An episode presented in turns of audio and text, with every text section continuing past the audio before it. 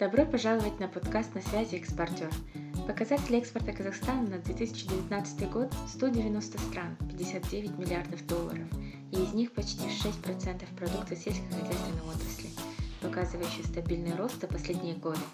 Я Райлэм, ведущий подкаста. В подкасте я буду проводить интервью с топ-менеджерами или основателями экспортных компаний, где они делятся своим видением и опытом выхода на другие рынки.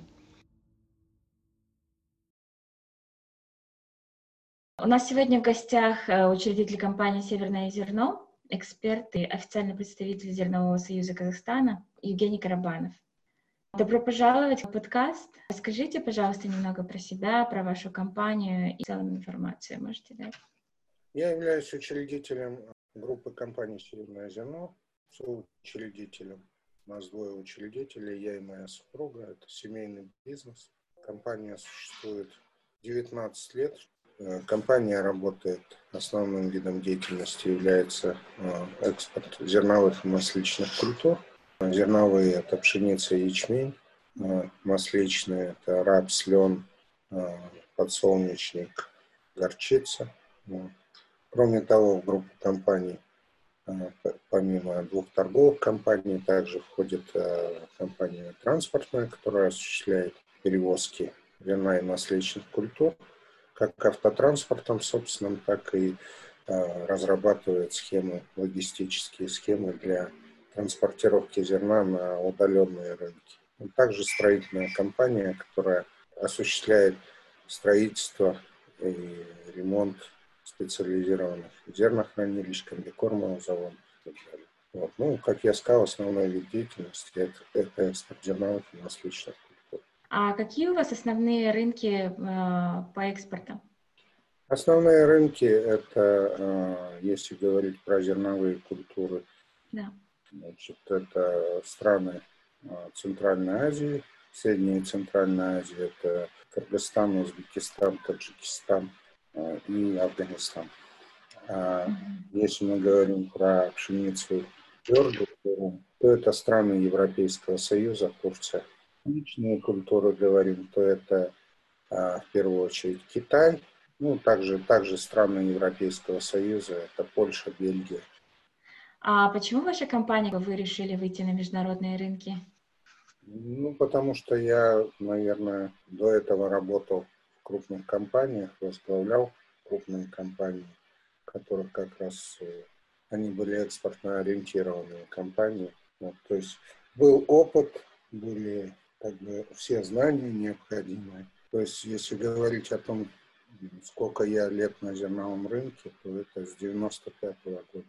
Поэтому были все необходимые, скажем так, составляющие да, для этого.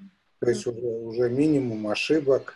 То есть, когда ты учишься, в чем преимущество работы в большой компании, когда ты начинаешь работать? То есть ты учишься и делаешь ошибки за счет своего работодателя.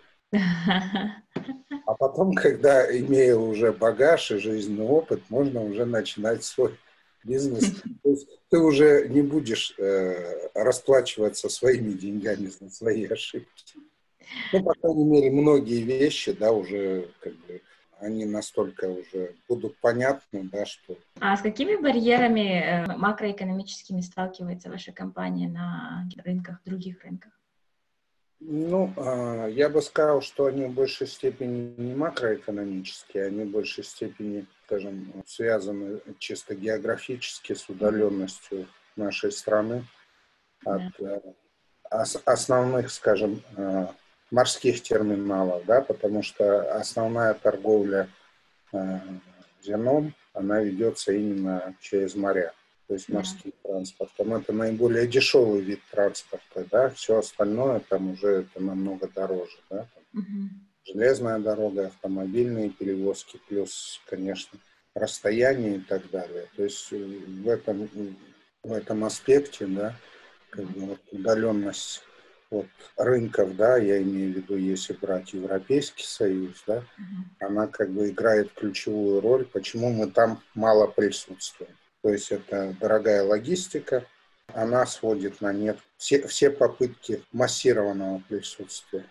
То есть в основном как бы логистические проблемы, да? В основном, да, логистические проблемы, ну и, соответственно, мы э, при осуществлении там, экспорта пшеницы, дурум или там, масличных культур через российские порты сталкиваемся с э, дискриминацией да, в части того, что в первую очередь российские порты да, обеспечивают значит, транспортировку, ну, перевалку российских грузов. Мы по остаточному принципу. То есть тогда, когда в России хороший урожай, большой сезон, они очень неохотно берут грузы mm. казахстанских компаний, казахстанских продукций. То есть рынок сам себя не, не регулирует, а конкуренция очень слабая и... Нет, а. сейчас конкуренция возрастает в связи с тем, что больше, все больше и больше строится новых мощностей.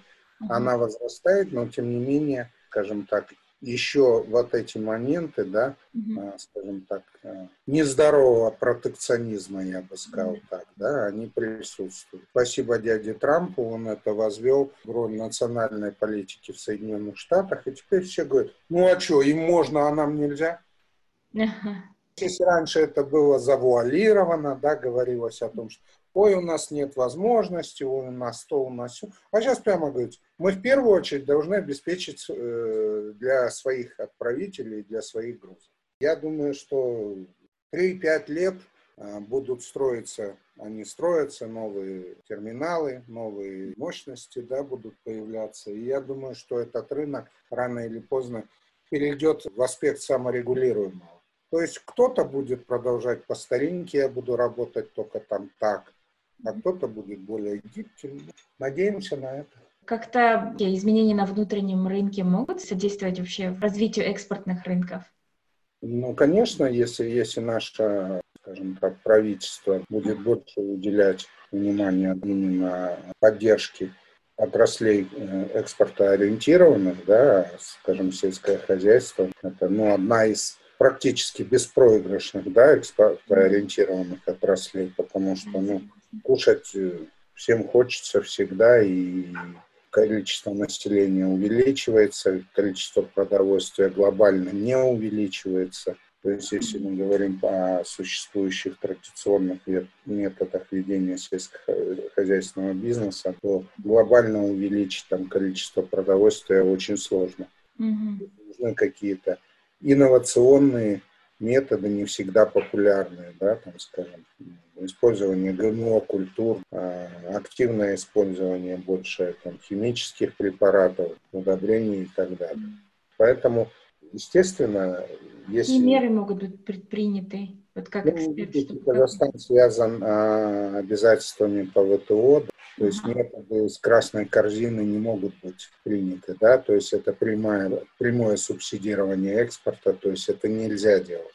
Поэтому а, возможны там другие методы, которые, скажем так, относятся там к зеленой да, корзине. То есть а к зеленой корзине там можно отнести методы там субсидирования процентных ставок. Mm-hmm. То есть э, по кредитам. У нас э, очень дорогие деньги. То есть если, допустим, субсидировать процентные ставки для экспортеров, это ну, существенно, скажем так, уменьшит э, стоимость денег. Mm-hmm. И это относится именно к зеленой корзине. Да? То есть напрямую экспорт не субсидируется. Субсидируются заемные средства. А сейчас как бы это не делается? Практически нет. То есть субсидируется по отраслям производящим, но не экспортирующим. А, есть э, программа там у э, Министерства торговли в лице организации Казах Экспорт, да, где они там, э, но опять-таки, там очень интересное ограничения, они очень интересные. Только производителю. Mm-hmm. Вот. А, к сожалению, зерновой рынок, он так устроен, что э, практически одному производителю очень сложно выйти на экспортный рынок. Mm-hmm. Почему? Потому что, а, э, во-первых, нужно достаточно большое количество товара, да, то есть это должны быть торговые партии. Mm-hmm. Во-вторых, нужно обеспечить качество, сроки поставок, логистику, э, определенные риски с платежами, да, на себя взять там, или каким-то образом подстраховать. Поэтому большинство производителей этим не занимается. Таким образом, эта программа, скажем, для именно э, там субсидирование идет транспортных расходов по этой mm-hmm. программе. Таким образом, для чистых экспортеров, да, эта программа получается неприемлемой. В большей степени рассчитана на производственные предприятия. Условно говоря, вот завод производит что-то, и он же продает. Но мы не завод, а вы сейчас имеете в виду как бы агропроизводителя, то есть э, крестьянские хозяйства, не знаю? Да, я имею в виду агропроизводителя. Большинство агропроизводителей, собственно, во всем мире, да, mm-hmm. они не заморачиваются, собственно, сами экспортом, да. Mm-hmm. Для этого есть торговые компании, да, которые у них покупают эту продукцию, там, а, формируют партии, да, mm-hmm. вывозят ее на терминалы, там, занимаются логистикой и так далее. То есть, э, по большому счету, это и не функция фермера, да, должно быть э, разделение да, труда. То есть каждый должен заниматься своим делом. А все эти вот великокластерные подходы, ну, мне кажется, они до хорошего ну, не доведут, да. То есть, ну, каждый на своем сегменте должен заниматься, ну, своим делом и профессионально заниматься. А когда он начинает заниматься десятью делами одновременно, как правило, все страдает. Любая универсальная вещь намного хуже узкопрофессиональной. Ну, да. это говорю, ну, с точки зрения техники, да. То есть любой инструмент универсальный, да, он там имеет несколько функций, но каждая из этих функций уступает профессиональному инструменту, который имеет одну. А вот говоря про государственные программы поддержки, есть ли здесь в данный момент как бы действующие программы и пользуетесь ли, либо пользовались ли вы? Ну, в данное время я сказал, что практически э, государственных программ экспорта зерна, да, практически нет, не существует. То есть никаких субсидий, никаких э, каких-то там снижения транспортных расходов, да, каких-то там льгот не предусмотрено. То есть имеются субсидии для производителей сельскохозяйственной продукции. Для экспортеров субсидий нет. А какова доля сейчас экспортера-производителя и экспортера-трейдера? Есть ну, ли думаю, отношение такое? Я думаю, что не больше 5% э, производителей сами экспортируют продукцию, а 95% продают продукцию на внутреннем рынке, и потом трейдеры ее экспортируют. Понимаете, э, тот же э, фермер, да, он может выращивать прекрасную продукцию, но быть никаким трейдером. Не надо из всех делать, пытаться там эти многофункционалов. Он занимается, у него это получается хорошо, да, пусть он занимается этим, пусть он больше времени туда вкладывает. Да, согласна. А вот сейчас везде идет карантинная ситуация, как бы по всему миру, да? Как она влияет э, на международные торговые отношения? Ну, она, безусловно, влияет. Я вам приведу частный факт. А, вот мои китайские партнеры захотели поработать по аккредитиву. Мы работаем с, с аккредитивами, но проблема. Нету прямого авиасообщения у Казахстана с Китаем. Невозможность передать документы в китайский банк для раскрытия аккредитива. Вот вам частный пример. Единственная компания, которая согласилась из работающих в Казахстане, это DCL. И она сказала, срок передачи документов 15 дней доставки.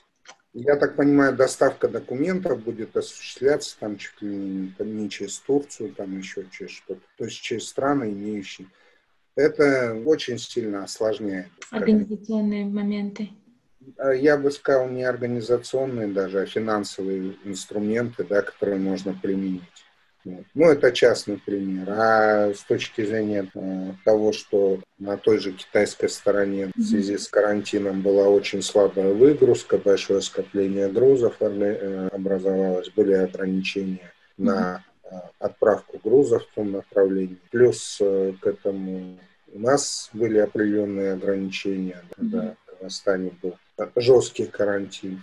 Жесткого карантина, то есть у меня люди не могли выезжать на места отгрузок, да, для того, чтобы произвести оформление всякими, всякими путями, там, передавали документы там, и так далее. То есть, то есть, безусловно, это вносит определенные сложности, с одной стороны. С другой стороны, скажем так, боязнь карантинных ограничений и всего остального заставляет э, страны, э, которые зависимы от э, импорта продовольствия, увеличивать запасы для того, чтобы как бы подстраховать себя да, от возможных сбоев в поставках продовольствия. Именно, скажем, вот этот момент, то есть подстраховки со стороны наших традиционных импортеров привели к тому, что у нас апреле-мае пшеница экспортировалась по квотам, установленная месячная норма да, экспорта в рамках этого. Ну, скажем, Россия также делала. То есть, а это, естественно, скажем так, не способствует стабилизации да, торговли и так далее. Поэтому, безусловно, свой отпечаток вирус, да, он принес. Ну, так интересно сейчас. Первый год до НЭ. Что такое НЭ? До начала эпидемии. Раньше, до нашей эры. Вот говоря об этой эпидемии, да, изменились ли какие-либо э, меры или методы торговых отношений? Ну, естественно, они подстраиваются. То есть... Э, Постоянных мер как бы еще не внесли. Торговля, торговля она подстраивается под э, те механизмы ограничений, контроля, да, которые принимаются там государствами. То есть мы просто подстраиваемся, мы вынуждены подстраиваться. Наверное, торговля это одна из самых легко подстраиваемых отраслей. Как бы хочешь жить, умей вертеться. Основной принцип торговли. То есть, соответственно, хочешь работать, умей подстроиться. Да, адаптивность – главная черта предпринимательства. А торговля, ну, это вот самая гибкая отрасль, которая может подстраиваться. Как вы вообще э, находите клиентов? Продвигаете ли вы свои услуги на экспортных рынках? Ну, во-первых, мы участвуем, компания участвует во всевозможного рода а, специализированных конференциях, вот, которые проводятся международные. Там мы находим потребителей, плюс а, в нынешней системе цифровизации не так сложно да, найти, забить. Здесь самое главное грамотно забить условия для поиска, что ты хочешь. И, соответственно, ну, будет, скажем, перечень компаний. Ну и кто-то нас, кстати, так находит, китайские партнеры. А, кстати, для того, чтобы осуществлять экспорт в Китай, нужна аккредитация по каждому виду продукции. Аккредитация в главном таможенном управлении. Соответственно, когда люди хотят что-то приобрести из Казахстана, какую-то продукцию, они заходят на сайт главного таможенного управления КНР и смотрят там все аккредитованные компании. Там указаны электронные почты, номера телефона. Есть ли у вас как бы отдел ответственный за продвижение на экспортных рынках? У нас не такая большая компания, в общем-то, mm-hmm. поэтому у нас как такового отдела нет. У нас есть э, э, отдел торговли, mm-hmm. где как бы сидят менеджеры, которые занимаются там, переписками, оформлениями контрактов, документов, собственно, отгрузками, то есть, э, соответственно, логистикой, да, соответственно, на их плечах, скажем так, сегмент маркетинга. Как такового вот специализированного отдела маркетинга у нас нет. Ну и я не считаю, что это необходимо. Мы постоянно обращаем внимание на те рынки, которые, с одной стороны, нам интересны, но с другой стороны, в силу ряда определенных причин, да, мы еще там не присутствуем. Это либо могут быть причины государственно-регуляторного воздействия да, на этих рынках, ну, допустим, там, как было в свое время с Китаем, либо эти причины связаны там, с логистическими сложностями. То есть, э, как бы они бы были нам эти рынки интересны, если бы, если бы. Но я еще раз говорю, что, скажем, 10 лет назад про китайский рынок тоже никто не мечтал. Сейчас на сегодняшний день практически там 200 да. видов товаров из Казахстана только, только имеется в виду пищевой продукции поставляется. А почему сейчас развивается этот э, китайский рынок, и все хотят на него и говорят о большом потенциале?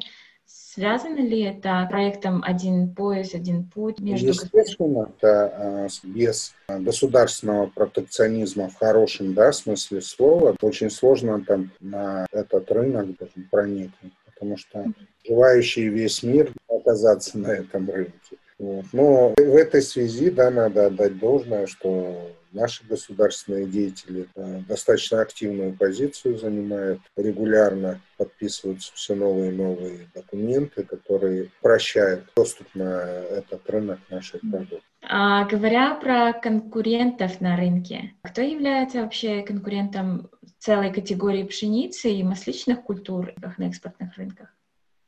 Ну, а, смотрите, если мы говорим про внутреннюю конкуренцию, которая присутствует в Казахстане, ну, вот по итогам прошлого года а, более 300 компаний из Казахстана да, занимались экспортом пшеницы. Там, я не помню цифру, 380, то ли 390, почти 400 компаний.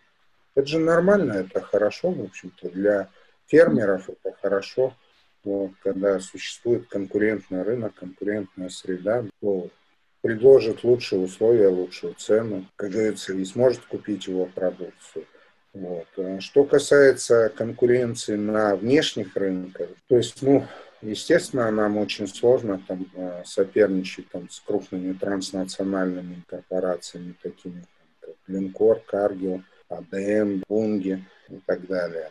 На то они и транснациональные корпорации, что они присутствуют практически на всех рынках и mm-hmm скажем, в любой момент да, могут переориентировать свои торговые потоки с одного рынка на другой и так далее. Поэтому мы, скажем, наш, наше казахстанское зерно да, очень мало участвует э, в международных тендерах, там, египетские тендера да, и так далее. То есть это вопросы логистики раз, и второе – вопросы конкуренции с крупными транснациональными. Но в то же время мы очень активно осваиваем европейский рынок, да, работая там с небольшими частными компаниями, там, немецкими, польскими, бельгийскими и большими, и небольшими, да, то есть, mm-hmm. в принципе, на сегодняшний день, да, я не вижу проблемы, что у нас скажем, нет экспортных рынков или мы нуждаемся в их сильном расширении. Да? То есть все идет степ-бай-степ. Увеличиваем производство, увеличиваются рынки. Mm-hmm. То есть у нас а, на сегодняшний день нет больших свободных остатков, которые мы можем, мы не можем реализовать по причине там отсутствия спроса. То есть баланс есть. Да, это самое главное, когда есть баланс. И тогда оно степ-бай-степ будет двигаться. То есть производство, увеличилось предложение на рынках и тогда следом будут и подключаться, возможно, какие-то новые рынки. Потому что в силу, я сказал, своей географии, многие вещи для нас как бы недоступны из-за дороговизны логистики. Теоретически можно доставить все в любую точку мира. Вопрос стоимости этой доставки. Каковы ваши сильные либо слабые стороны по сравнению с конкурентами на экспортных рынках? Мы говорим, если про транснациональные э, корпорации, да, uh-huh если мы говорим на внешних рынках, да, конкуренции, да, да, да. мы более гибкие, более быстрые, реагируем быстрее, более гибкие в вопросах изменения условий поставок, изменения условий оплаты и так далее. Плюс э, с большим компаниям не всегда интересна там, поставка э, мелкими партиями, но ритмично. А мы, допустим, легко соглашаемся на эти условия. То есть, mm-hmm. допустим, большими партиями, но в течение там, продолжительного времени. А для больших корпораций им важно большой объем и сразу. Вы подняли вопрос про внутренний рынок и его потенциал. Ну, на сегодняшний день, а, безусловно, она есть, да, даже не используя там какие-то не очень, как я оговорился, популярные меры в виде там ГМО. Мы без этих мер можем за счет интенсификации сельского хозяйства, да, и процессов в сельском хозяйстве мы можем кратно увеличить да, производство там, тех же зерновых, масличных культур. Почему этого не происходит? Первое – это недоступность финансирования. То есть э, для большинства фермеров э, дешевые и длинные деньги просто недоступны. Э, если речь идет о совершенствовании технологий, то в первую очередь это связано с приобретением новой техники. Новая техника стоит, соответственно, значительные, да, нужны э, капитальные вложения. Причем не на один год, то есть это длинные деньги на 7-10 лет нужны. Под э, небольшие проценты. Поэтому mm-hmm. это первый аспект. Второй аспект – это все-таки то, что э, на сегодняшний день я вижу слабую научную базу да, в нашей стране. Mm-hmm.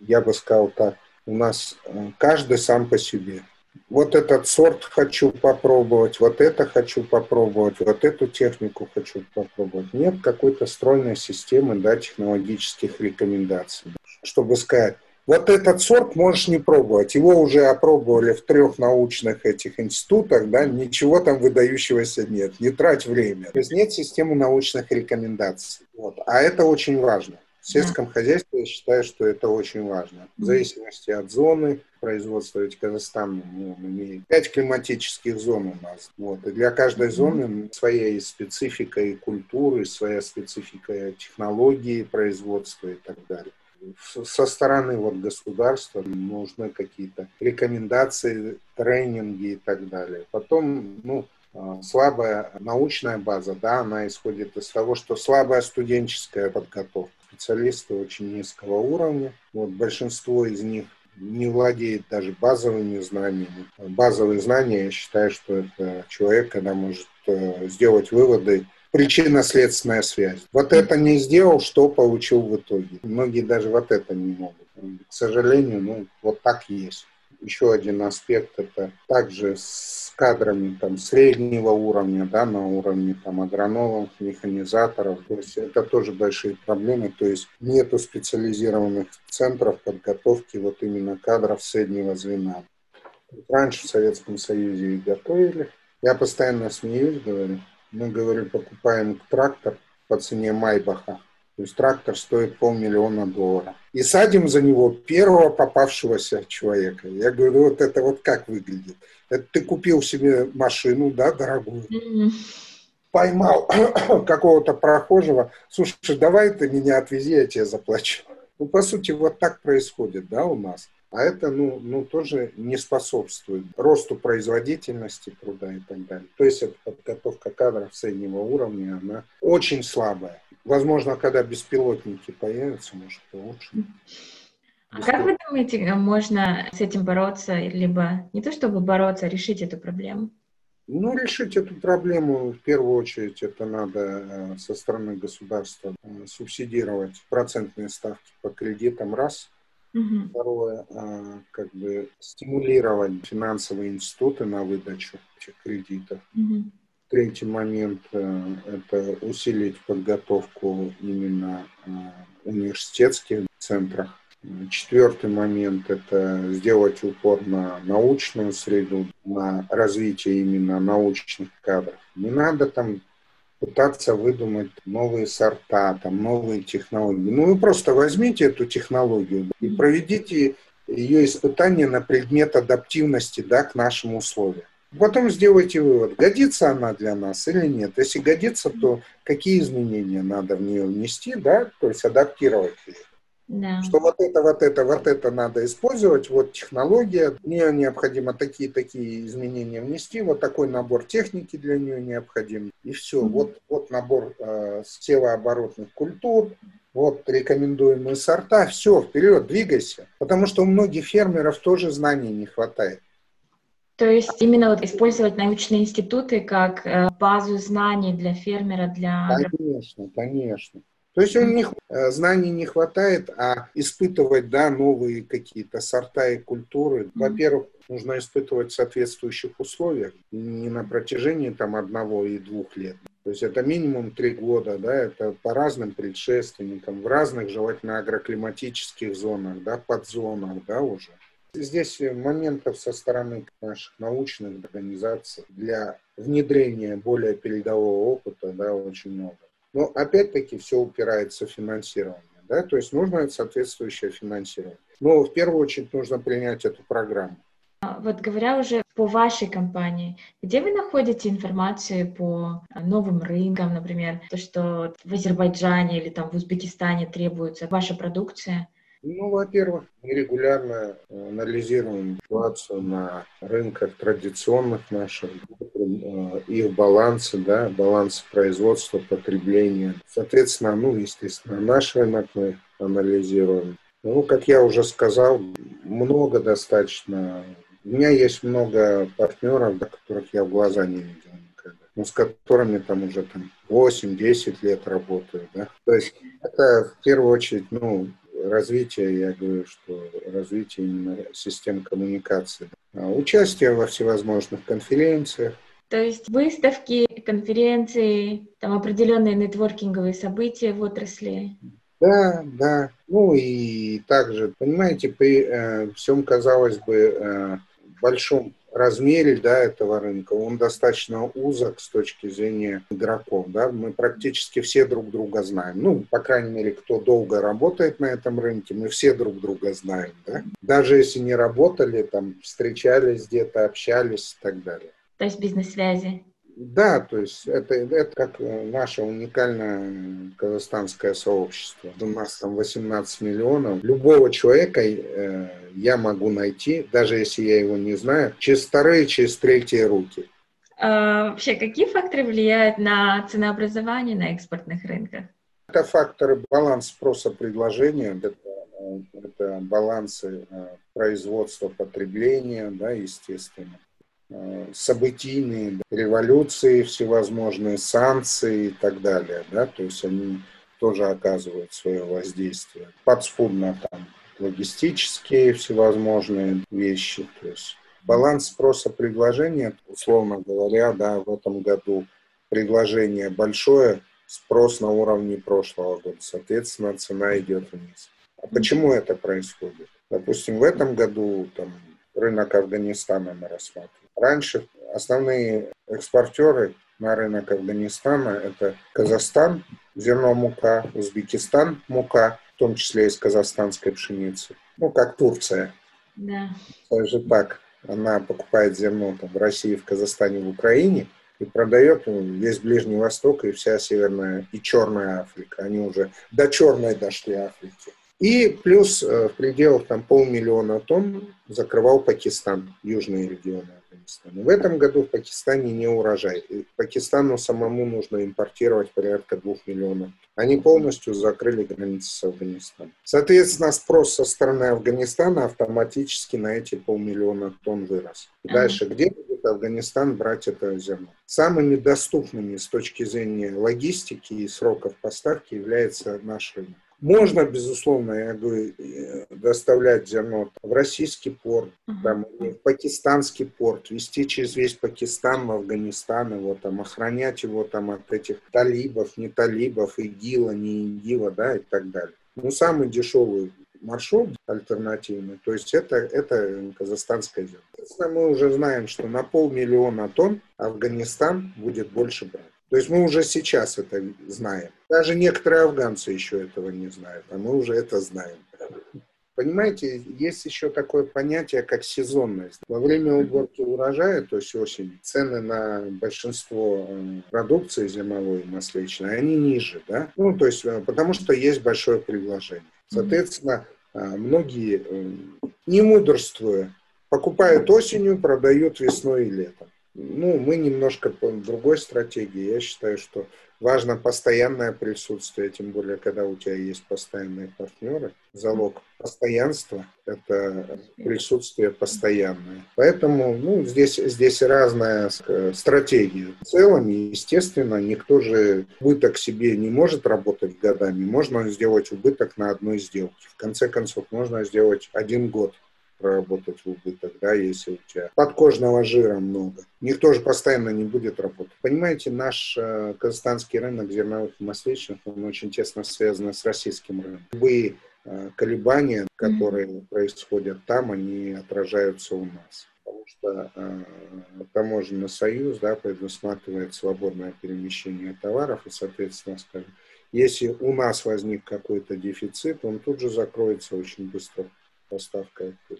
Ну, так же, собственно говоря, как в ту сторону. Скажем так, значительных колебаний нету, да, то есть примерно маржа у всех трейдеров одинаковая, 10-15 долларов с одной тонны. Зерновых и там, примерно 15-20 долларов с одной тонны масличных культур. Поэтому многие стараются купить осенью ее, чтобы реализовать подороже весной. А кто-то равномерно закупает в течение года, закупает, продает, закупает, продает.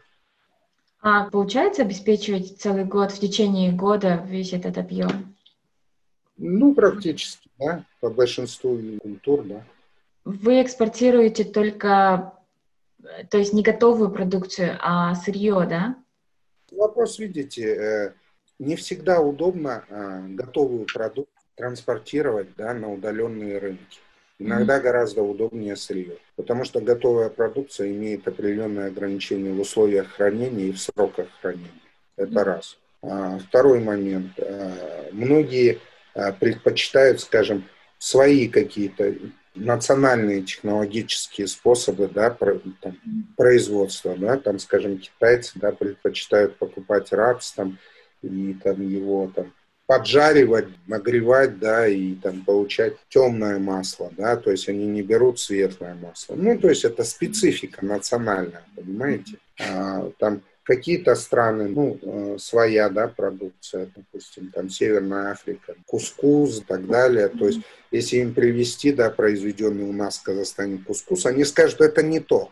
Да, то есть мы, мы хотим другой наш. А вот вы нам привезите зерно, и мы сделаем из него. Ну, таких моментов достаточно много. Вот. А потом, я бы сказал так, нельзя продавать 100% да, только готовой продукции. Потому что на рынках готовой продукции очень серьезная конкуренция. И если ты страна с достаточно большим производством этого, как вы называете, сырья, да, то яйца нужно раскладывать по разным корзинам. Да. То есть часть в переработанном виде, а часть... Ага.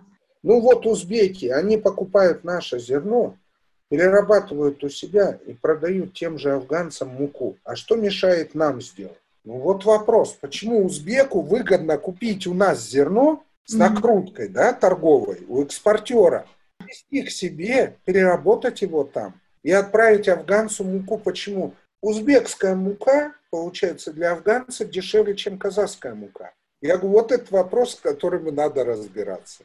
То есть создайте условия для своих производителей. То есть удешевите им кредиты, да? Угу.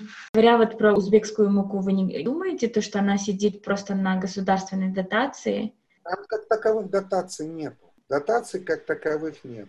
Есть система протекционизма то есть на государственном уровне. То есть э, если узбекский предприниматель завез константское зерно, переработал его и вывозит муку в Афганистан, он не платит НДС. То есть это протекционизм со стороны государства. Протекционизм. А у нас так.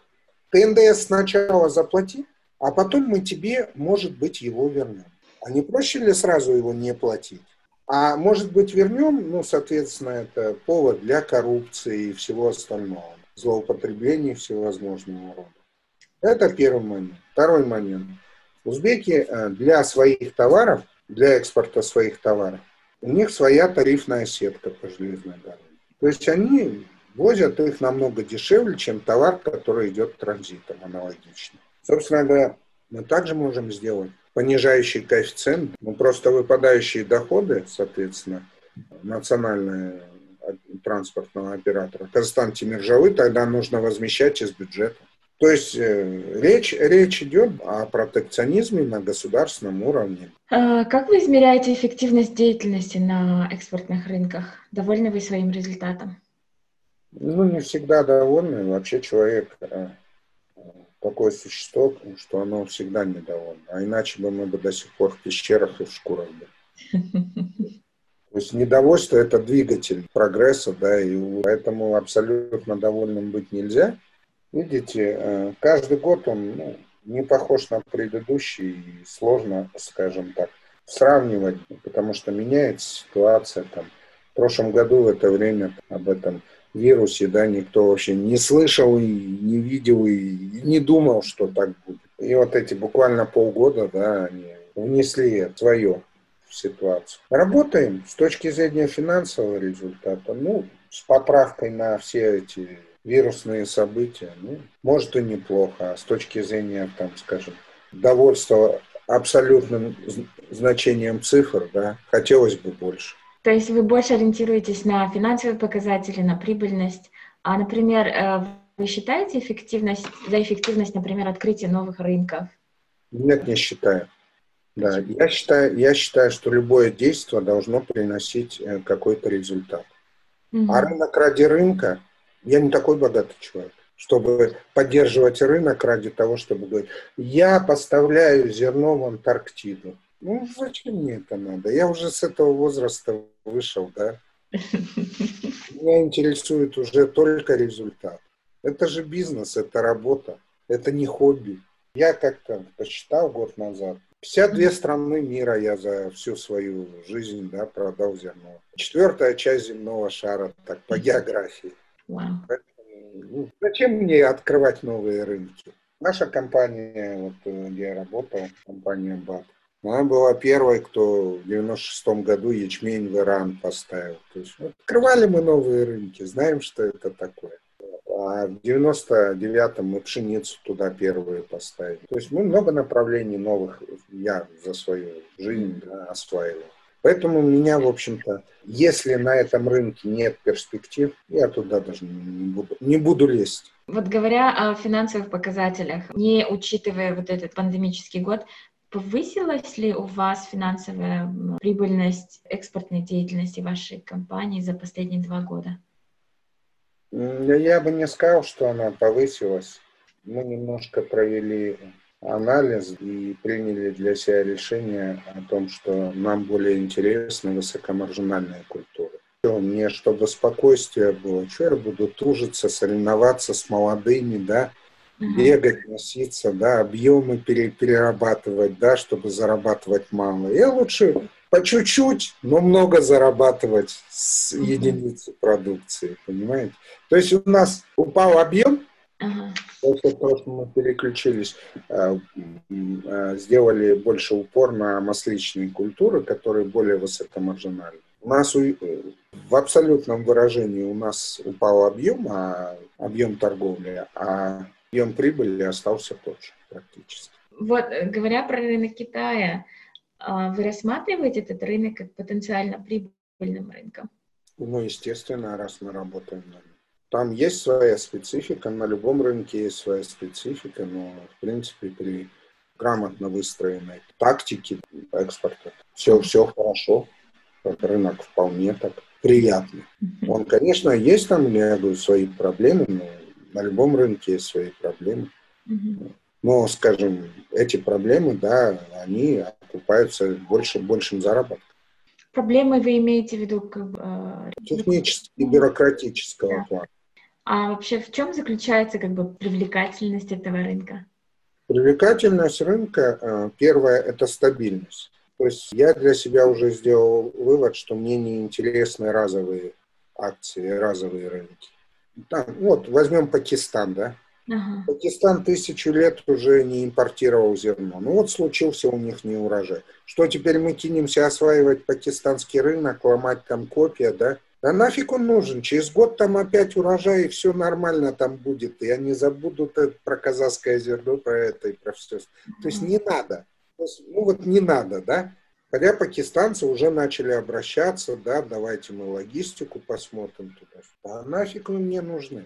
Разовые акции меня не интересуют. То есть интересует стабильность, во-первых. Вообще, какие трудности и барьеры есть на экспортировании в, на китайский рынок?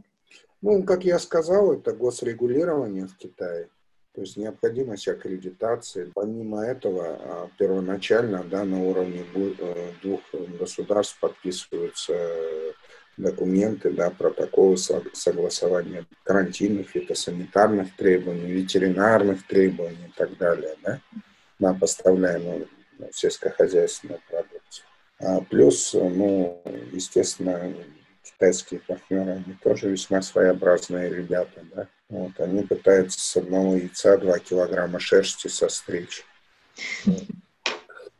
У нас, у нас немножко разная ментальность, да, это тоже как бы дает свой отпечаток. У нас все-таки ближе ментальность там, там, к туркам, таким европеизированным азиатам. А китайцы, они имеют свой абсолютно уникальный менталитет. Mm-hmm. То есть я работал с китайскими, с японскими, с иранскими партнерами. Да, у каждого свой менталитет. Да.